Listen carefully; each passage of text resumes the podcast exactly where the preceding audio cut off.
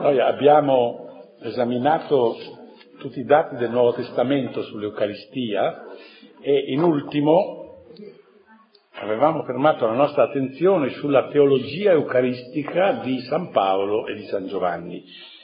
E a questo punto noi possiamo fare una sintesi degli insegnamenti neotestamentari. Il primo elemento è che l'Eucaristia nasce nel contesto di un banchetto che è un memoriale. Il banchetto pasquale è essenzialmente una memoria e nasce come memoria all'interno di una memoria. L'Eucaristia è istituita da Cristo ai discepoli perché si ricordino di Lui. Fate questo in memoria di me. E io dicevo che se uno va a messa e si ricorda di tutti, che è giusto ricordarsi di tutti, ma non, non gli viene neanche in mente Gesù Cristo, beh, non è che proprio obbedisce alla ragione essenziale per cui l'Eucaristia è stata, è stata istituita. Gesù non dice fate questo in memoria di voi, dice fate questo in memoria di me. Di qui la natura intenzionale, ansiosa di una continua ricerca di intelligenza dalla celebrazione cristiana, che quindi postula di essere continuamente illuminata dalla parola di Dio. Perciò non si può celebrare l'Eucaristia se non partendo dalla luce della parola di Dio.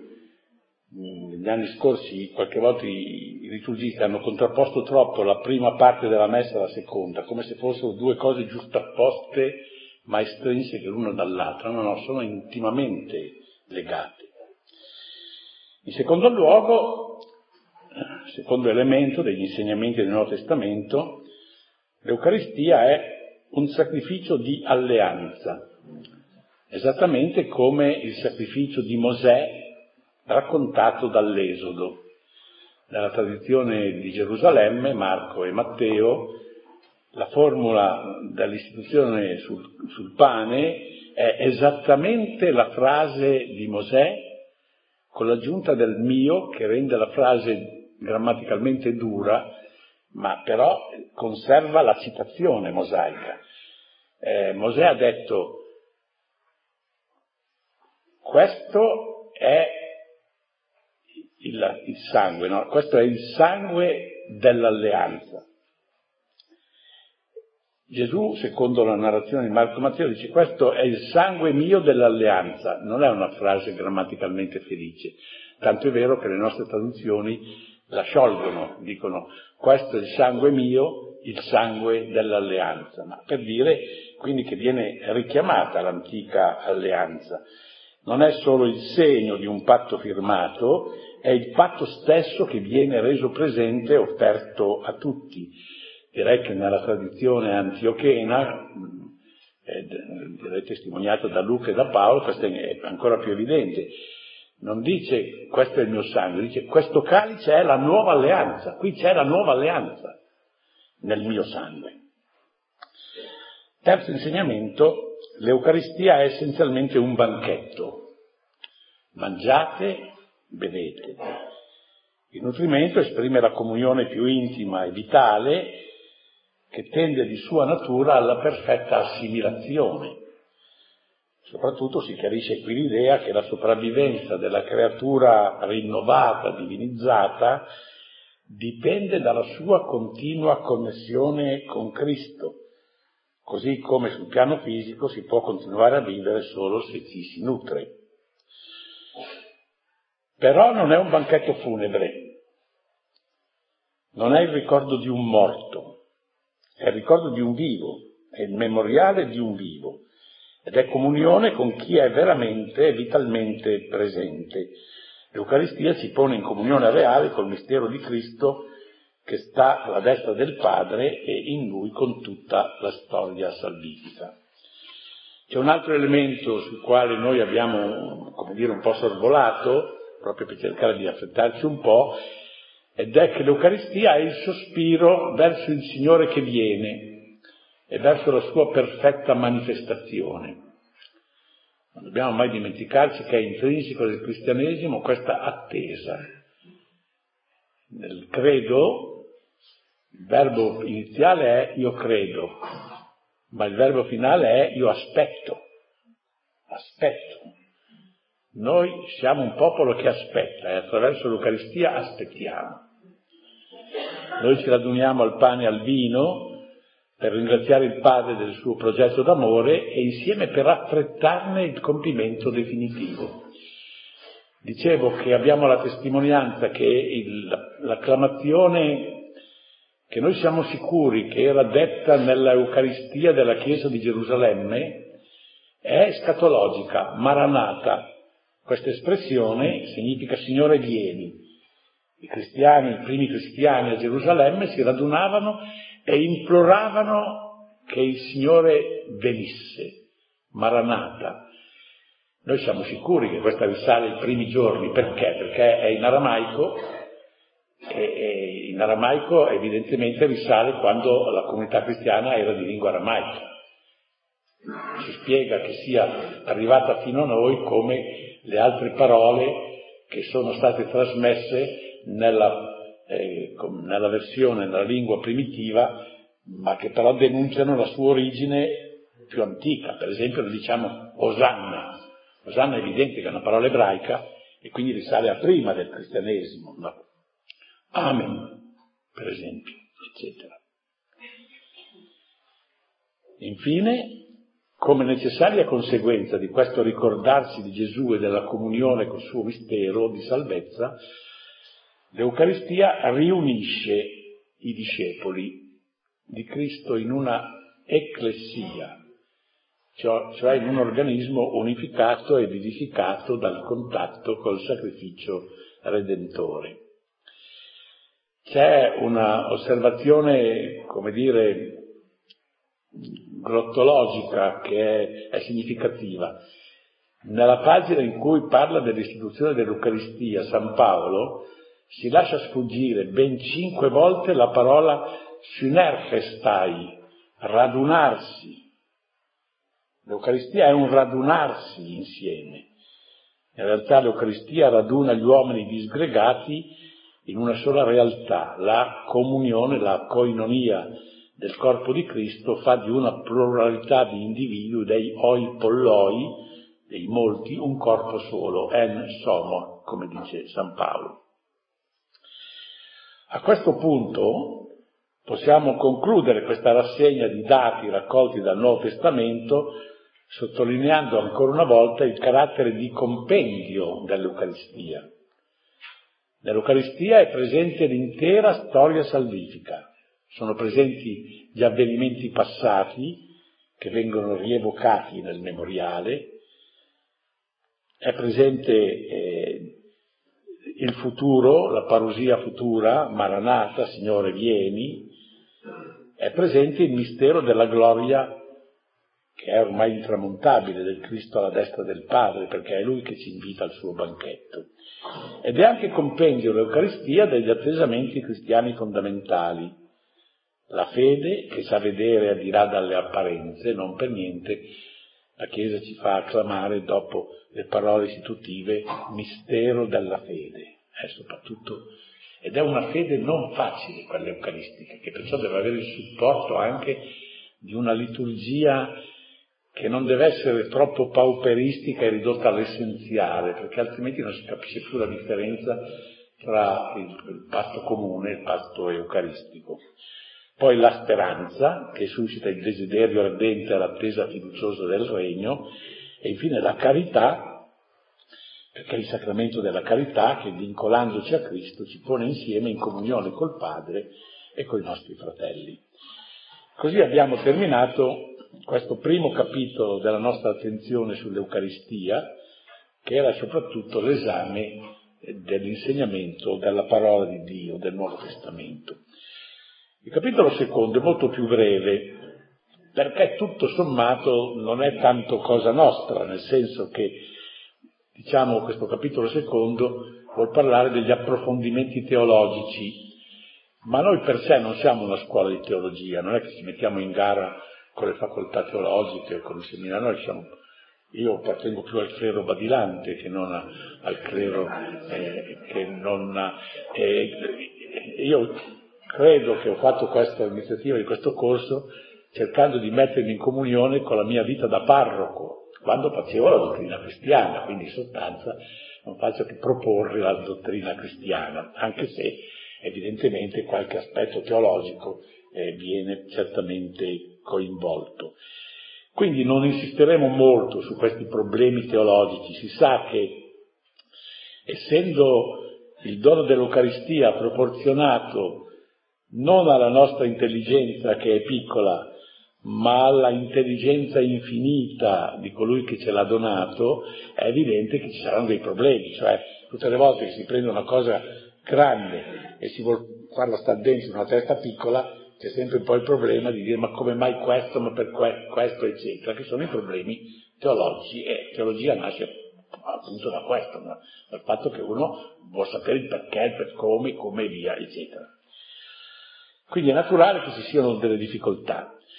Io ne ho scelte solo tre, perché sono abbastanza importanti per farci approfondire meglio la natura dell'Eucaristia. Il primo è la natura sacrificale della Messa, che fa problema, come vedremo, è stato un problema eh, drammatico storicamente. Poi il secondo è il problema del fatto che il sacrificio dell'Eucaristia, che è il sacrificio della croce, ma è offerto anche da noi, non solo da Cristo, è offerto dalla Chiesa. La Chiesa è con Cristo offerente dell'Eucaristia. E infine il terzo problema è quello della transustanziazione, questo è il problema che coinvolge di più alcuni aspetti di carattere più scientifico che noi non approfondiremo, ma però è importante anche sul piano pastorale, anche questa idea della transustanziazione. Cominciamo dal primo problema. Abbiamo visto che i dati del Nuovo Testamento ci dicono che il rito eucaristico ha un valore sacrificale, ma questo comporta un chiarimento. Se possiede una sua autentica natura di sacrificio, il rito eucaristico sembra, per così dire, affiancarsi al sacrificio della croce. Perciò sembra che ci siano due sacrifici, il sacrificio della croce e il sacrificio della Messa. E questo sembra contrario alla dottrina della lettera agli Ebrei, che continua a insistere dicendo che unico è il sacrificio della nuova alleanza. Anzi, questa è la differenza tra la nuova alleanza e l'antica alleanza. L'antica alleanza si ripetevano i sacrifici. Qui no, c'è un unico sacrificio, ed è il sacrificio di Cristo sulla croce. Questa è anche l'accusa che la teologia protestante fa ai cattolici. Cioè, secondo la teologia protestante, i cattolici ammettono due sacrifici, il sacrificio della croce e il sacrificio della Messa, e quindi sono contro la dottrina della lettera agli Ebrei. D'altra parte, se l'unico sacrificio cristiano è quello della croce, allora la Messa sembrerebbe, potrebbe essere soltanto, come dire, il simbolo, una rievocazione, un ricordo, una rappresentazione del sacrificio della croce, ma non un reale sacrificio. Quindi non pare si possa attribuirle un valore sacrificale vero e proprio. E questa è l'accusa che i teologi cattolici fanno con i protestanti, cioè quelli di aver perso di vista la realtà del sacrificale dell'Eucaristia. Allora non se ne esce di qui, insomma. O è veramente un sacrificio, allora i sacrifici sono due. O il sacrificio è uno solo, e allora diventa solo la fotografia del sacrificio, non il sacrificio. No? E direi che per secoli, dalla teologia, dal decreto sulla Messa del Concilio di Trento fino al millenovecentotrentadue, non, non si riusciva a liberarsi da questa antinomia. Ma è un'antinomia apparente. Noi ci troviamo di fronte a un falso problema. Questo dilemma che io ho cercato di presentare in termini anche un po' drammatici, insomma, no? In realtà non si sostiene affatto. Basta a persuadercene un po' di attenzione all'indole sacramentale dell'Eucaristia. Questa è stata la grande intuizione di un benedettino tedesco che si chiamava Odo Casel. È morto nel millenovecentoquarantotto, quindi siamo proprio nella metà del secolo scorso. La sua opera fondamentale, intitolata Il mistero del culto cristiano, è del millenovecentotrentadue. Pensate che in italiano è stata tradotta nel millenovecentottantacinque, perché nel frattempo ha tradotto un sacco di stupidaggini in tutte le lingue, in italiano, che non servivano a niente. Finalmente nel millenovecentottantacinque si sono accorti che c'era questa, eh, questo libro fondamentale, no? Per fortuna che alla scuola di Venegono non avevano mica aspettato la traduzione italiana, e quindi quando io eh, nel millenovecentoquarantotto quarantanove frequentavo la scuola di Don Carlo Colombo, lui ci aveva insegnato già tutto della dottrina di Casel. Tutta la liturgia ha acquistato un'altra prospettiva, anche la riforma poi della liturgia della Settimana Santa deriva un po' da Casel. Pensate che poi ha fatto anche una morte in stile, come capita qualche volta, non sempre, no? È morto nella veglia pasquale, proprio nel cuore della liturgia. Toccava a lui, secondo il suo monastero, annunciare Lumen Christi, ha annunciato Lumen Christi ed è morto. Bellissima morte, no?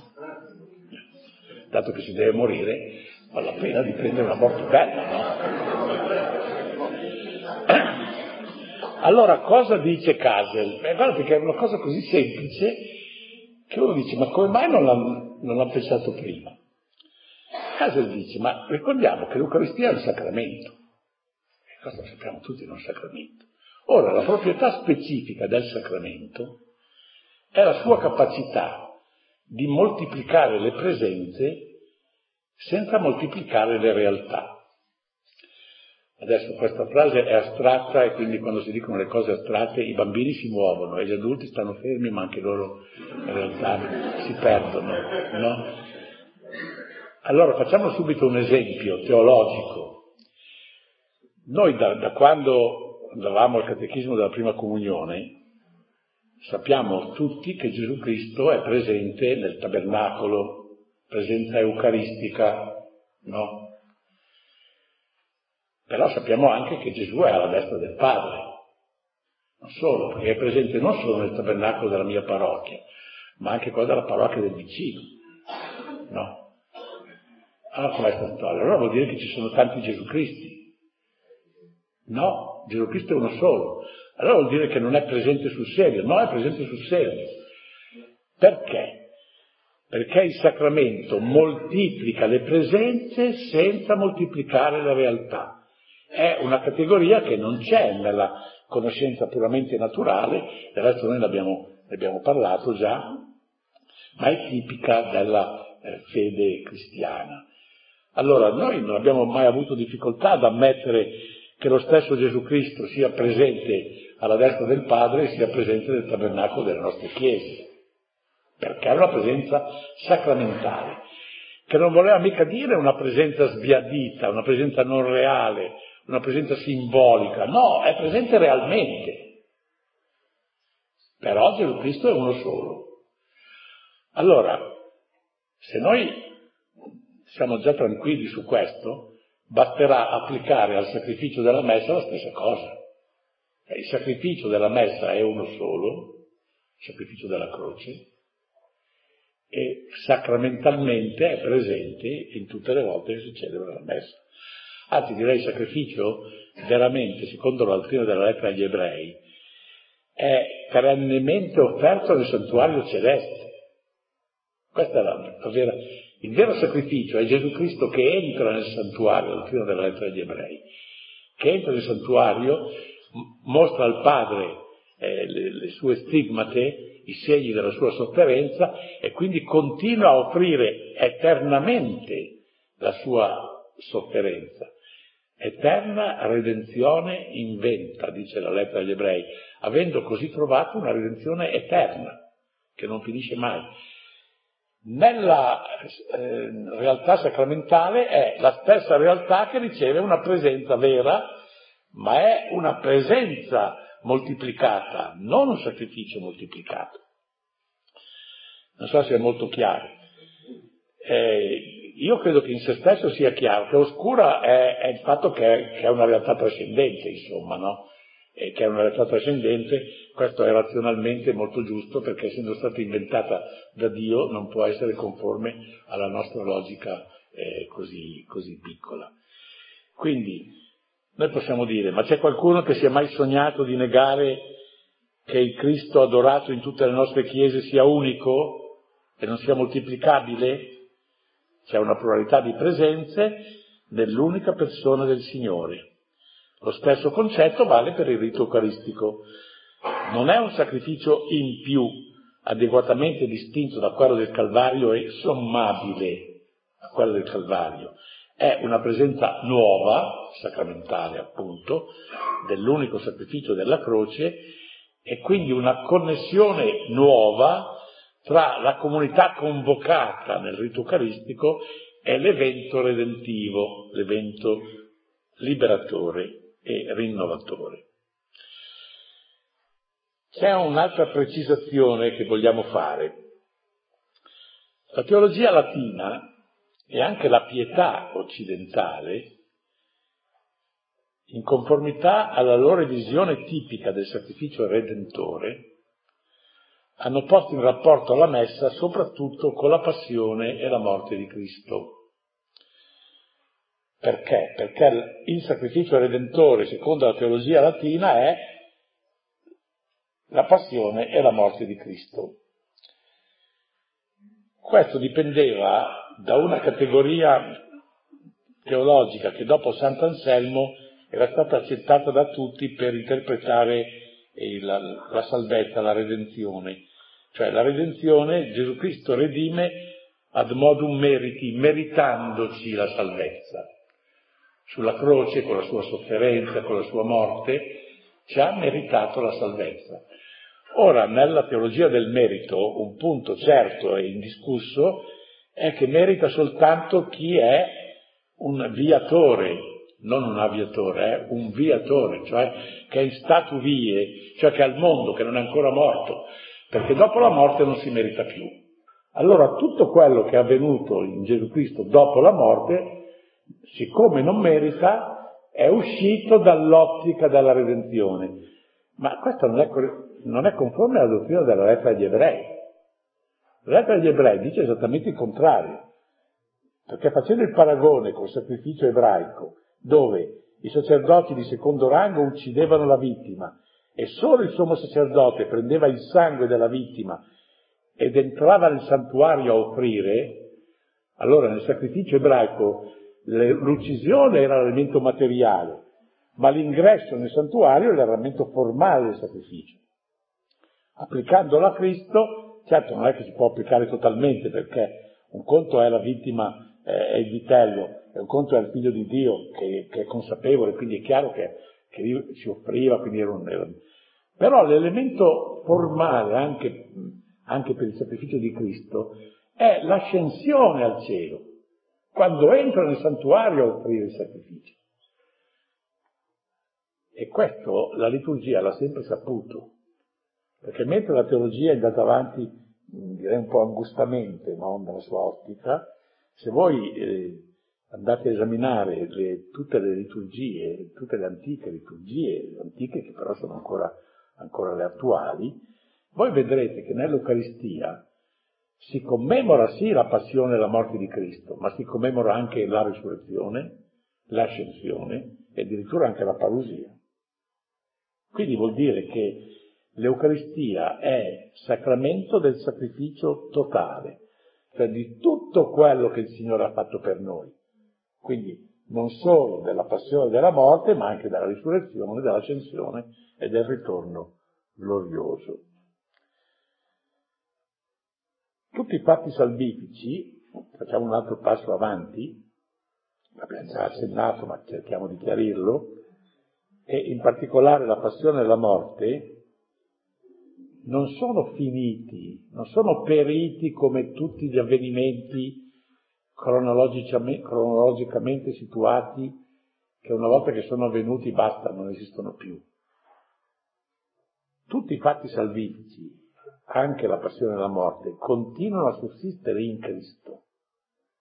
Cristo è sempre colui che ha patito, è il Christus passus, in latino si può proprio dire il Cristo passus è paziente e, e colui che ha patito, cioè ha dentro di sé la passione, no? È un valore che non perde più e continuamente lo opera il Padre, perché è entrato nell'ascensione nel santuario celeste proprio per offrire se stesso come sintesi del sacrificio che ha compiuto a partire dalla sofferenza del Calvario.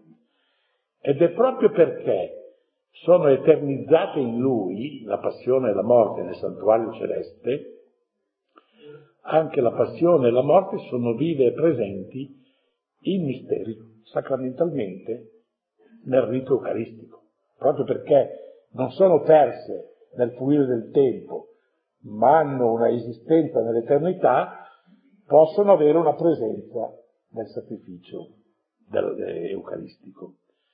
Non ci sarebbe possibilità di un rito veramente sacrificale che non sia cioè un puro simbolo commemorativo senza questa permanenza eterna del sacrificio del Signore, che appunto perché è collocato in una dimensione che sovrasta il fluire del tempo, può essere captato e fatto proprio da ogni comunità temporale radunata nello Spirito per ringraziare il Padre, per ricordare Cristo, per aspettare le manifestazioni del Regno, cioè in una parola per celebrare l'Eucaristia.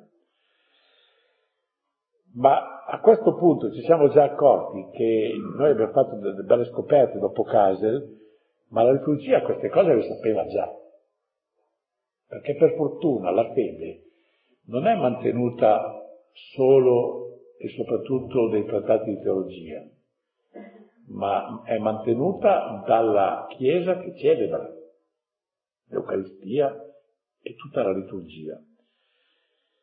E così, rileggendo, siamo andati a vedere il canone più antico della, della Chiesa, anzi l'unico fino, cioè fino al Concilio era l'unico, cioè il cosiddetto canone romano, poi vi dirò perché dico cosiddetto, eh, il canone primo, no? Le, eh, preghiera eucaristica prima. Purtroppo i preti non la dicono più perché c'è la concorrenza sleale della, della canone secondo, che è brevissimo, e quindi dicono secondo. Allora, cosa dice questo canone? Parla dell'altare del cielo. Fa che questa offerta, dice, per le mani del tuo angelo santo sia portata sull'altare del cielo davanti alla tua maestà divina. Quindi c'è un altare in cielo, che è la vera sede del sacrificio redentore, perché su tutti noi che partecipiamo di questo altare, che partecipiamo di questo altare in terra, che è però il sacramento dell'altare celeste, comunicando al santo mistero del corpo e del sangue del tuo figlio, scenda la pienezza di ogni grazia e benedizione del cielo. Perché ho detto il cosiddetto canone romano? Perché il primo e l'unico testimone tra i padri di questo canone è Sant'Ambrogio. Beh, allora potremmo dire che è un canone ambrosiano, beh, questo è un po', direi, è un po' la... la. Cioè, diciamo che è, che è il canone, perché dopo arriva la questione, se perché in fondo Sant'Ambrogio è di Roma, eh? Se Sant'Ambrogio ha portato a Milano il canone già in uso a Roma, o se in realtà, perché poi lui si interessava anche della sua chiesa matrice, o se ha portato a Roma il canone. Qui i liturgisti hanno un modo per, di accapigliarsi quando hanno i capelli e quando hanno la testa. Andiamo avanti. Secondo questione, come vedete, è una questione teologica questa, però è una questione fondamentale per capire l'Eucaristia. Anche questa seconda è fondamentale. La dimensione sacramentale dell'Eucaristia ci aiuta a capire come mai il sacrificio di redenzione operato da Cristo possa essere offerto anche da noi. Perché tutti sanno che il sacrificio offerto da Cristo, che è già redento, ma e noi offriamo o non offriamo? Eh, i protestanti dicono no, questo sarebbe un attentare all'unità del sacrificio, noi non accettiamo niente, noi lo ricordiamo. Invece la Chiesa ha sempre detto noi offriamo. Allora bisogna spiegare come mai c'è un unico sacerdote che offre e noi offriamo con lui. È proprio nell'Eucaristia che, restando assolutamente atto personale del Signore Gesù immolato e glorificato, diventa proprio per la sua dimensione sacramentale anche atto della comunità radunata per la celebrazione, cioè diventa atto della Santa Chiesa Cattolica, atto del Christus totus, del Cristo totale, badate, non solo dei sacerdoti che celebrano, ma dell'intero popolo di Dio, che offre durante la Messa il corpo dato e il sangue sparso, e così esercita al massimo grado il suo sacerdozio regale, quel sacerdozio regale di cui parla il Nuovo Testamento, specialmente la prima lettera di Pietro. Noi siamo non solo un, un popolo di conquistato, ma siamo un sacerdozio regale. Questo non si riferisce solo ai preti, si riferisce a tutti. E siamo un sacerdozio regale perché possiamo offrire l'atto sacerdotale per eccellenza, che è il sacrificio. Questo è uno dei punti più importanti che differenzia la verità cattolica dalla teologia protestante. Ma l'ha sempre saputa la liturgia questo. Se invece di, di andare a litigare sui, sui, sulle pagine dei teologi, è una cosa da fare anche quella, perché anche lì c'è molta ricchezza, adesso ho riflettuto meglio, che era un po' l'atteggiamento del cardinal Schuster, lui rifletteva soprattutto sulla liturgia. Forse tante questioni eh, sarebbero state risolte e forse i protestanti eh, finirebbero di protestare, perché è un punto chiarissimo nella tradizione. Ci sono due parole dell'antica preghiera eucaristica propria e tipica della Chiesa latina, quella del cosiddetto canone romano, che esprimono questa verità fondamentale. Due parole, memores offerimus.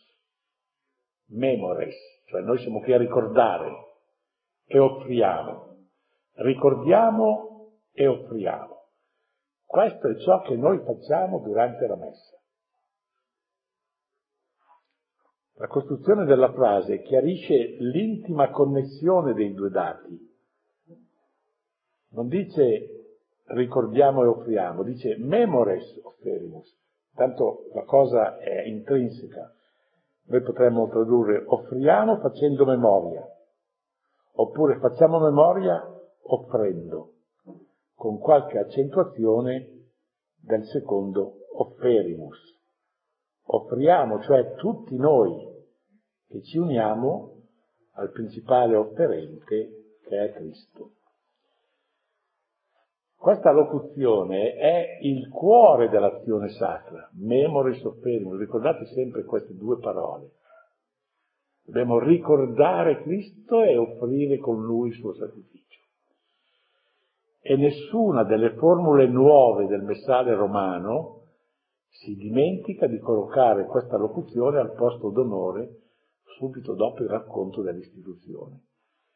Quindi per fortuna anche le preghiere eucaristiche nuove fatte dopo il Concilio sono ammirevoli da questo punto di vista, tanto che perfino io non ho niente da criticare.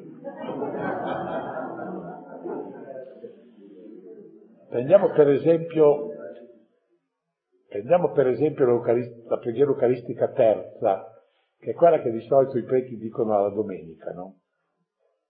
Quindi anche quella più nota. Celebrando il memoriale del tuo figlio, morto per la nostra salvezza, gloriosamente risorto e asceso al cielo, nell'attesa della sua venuta. Vedete tutte e quattro queste cose, no? La passione e la morte, la risurrezione, l'ascensione e la venuta, celebrando il memoriale del tuo figlio, ti offriamo, noi ti offriamo, ti offriamo, o oh Padre, in rendimento di grazie, questo sacrificio vivo e santo. Questa è una teologia del sacrificio eucaristico perfetta. Quindi veramente siamo molto contenti che, che direi che anche dalla nostra epoca siamo stati capaci di creare dei testi veramente ineccepibili.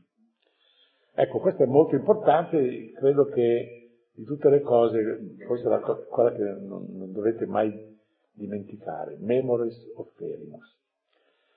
Il terzo invece è un problema spinoso, è quello della transustanziazione, ma noi cercheremo di lasciar perdere le spine e di prendere solo i fiori, e vediamo, però il problema c'è. Dunque, il Concilio di Trento insegna con il massimo dell'autorevolezza e con parole che non si prestano a travisamenti, nel Decretum de Santissima Eucaristia, al capitolo quarto. Nella Chiesa di Dio, dice il Concilio di Trento, ci fu sempre la convinzione, e questo Santo Concilio lo dichiara ora di nuovo, che con la consacrazione del pane e del vino si opera la conversione di tutta la sostanza del pane nella sostanza del corpo di Cristo, nostro Signore, e di tutta la sostanza del vino nella sostanza del suo sangue. Questa conversione, in modo conveniente e appropriata, è chiamata dalla Santa Chiesa Cattolica transustanziazione, che è una parola un po' barbara, che deriva dalla, eh, come dire, dalla teologia medievale, ma che il Concilio dice, e questa è una delle poche volte in cui non solo una verità in se stessa, ma addirittura anche una parola viene, per così dire, canonizzata. Transustanziazione è una bella parola, quindi state attenti a non buttarla via.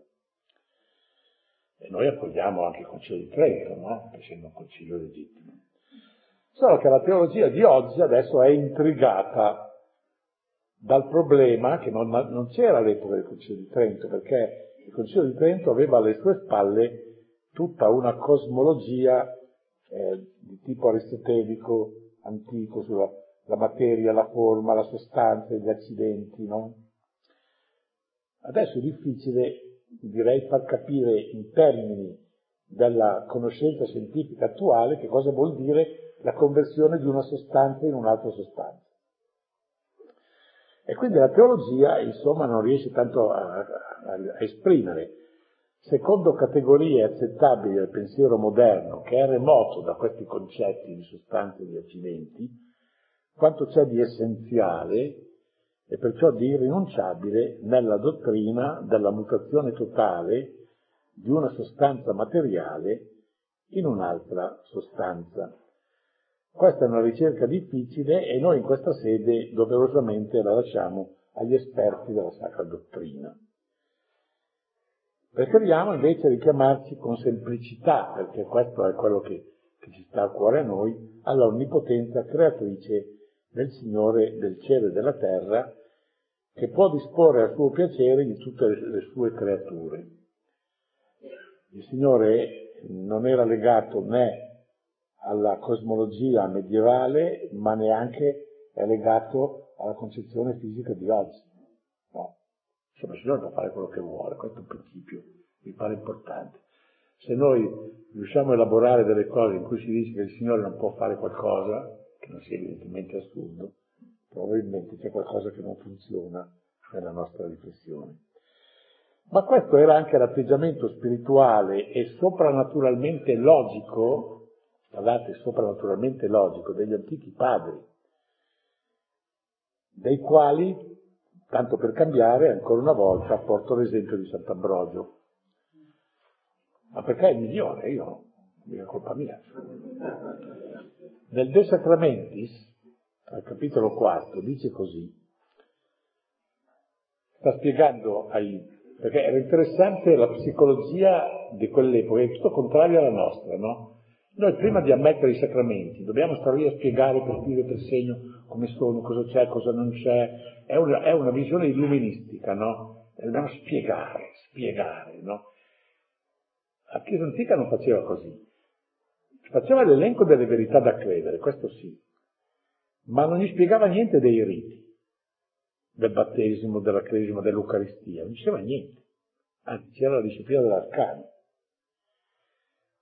Prima li battezzava, li cresimava, li comunicava e poi faceva le catechesi mistagogiche, cioè la, la catechesi è la spiegazione dei misteri. Guardate che era così in tutta la Chiesa, noi abbiamo le catechesi mistagogiche più in vista, noi abbiamo eh, quelle di, della Chiesa di Gerusalemme, di San Cirillo e anche di San Giovanni, tutte e due di, di Gerusalemme, abbiamo una catechesi mistagogica di, della Chiesa Eh, che poi diventerà la Chiesa Caldea di Teodoro di Mopsuestia, abbiamo le catechesi mestagogiche di San Giovanni Crisostomo che sono state appena scoperte e pubblicate, appena, insomma sarà sessanta anni, eh, perché, eh, pubblicate, di cui era nota soltanto una pagina, perché la citava anche Sant'Agostino, e abbiamo le catechesi mestagogiche della Chiesa di Milano. Anzi, le abbiamo in due versioni. È interessante perché una versione che è la versione, noi diremmo stenografata, in realtà non c'era la stenografia, c'era la tachigrafia, cioè c'era qualcuno abile che registrava e parola per parola registrava.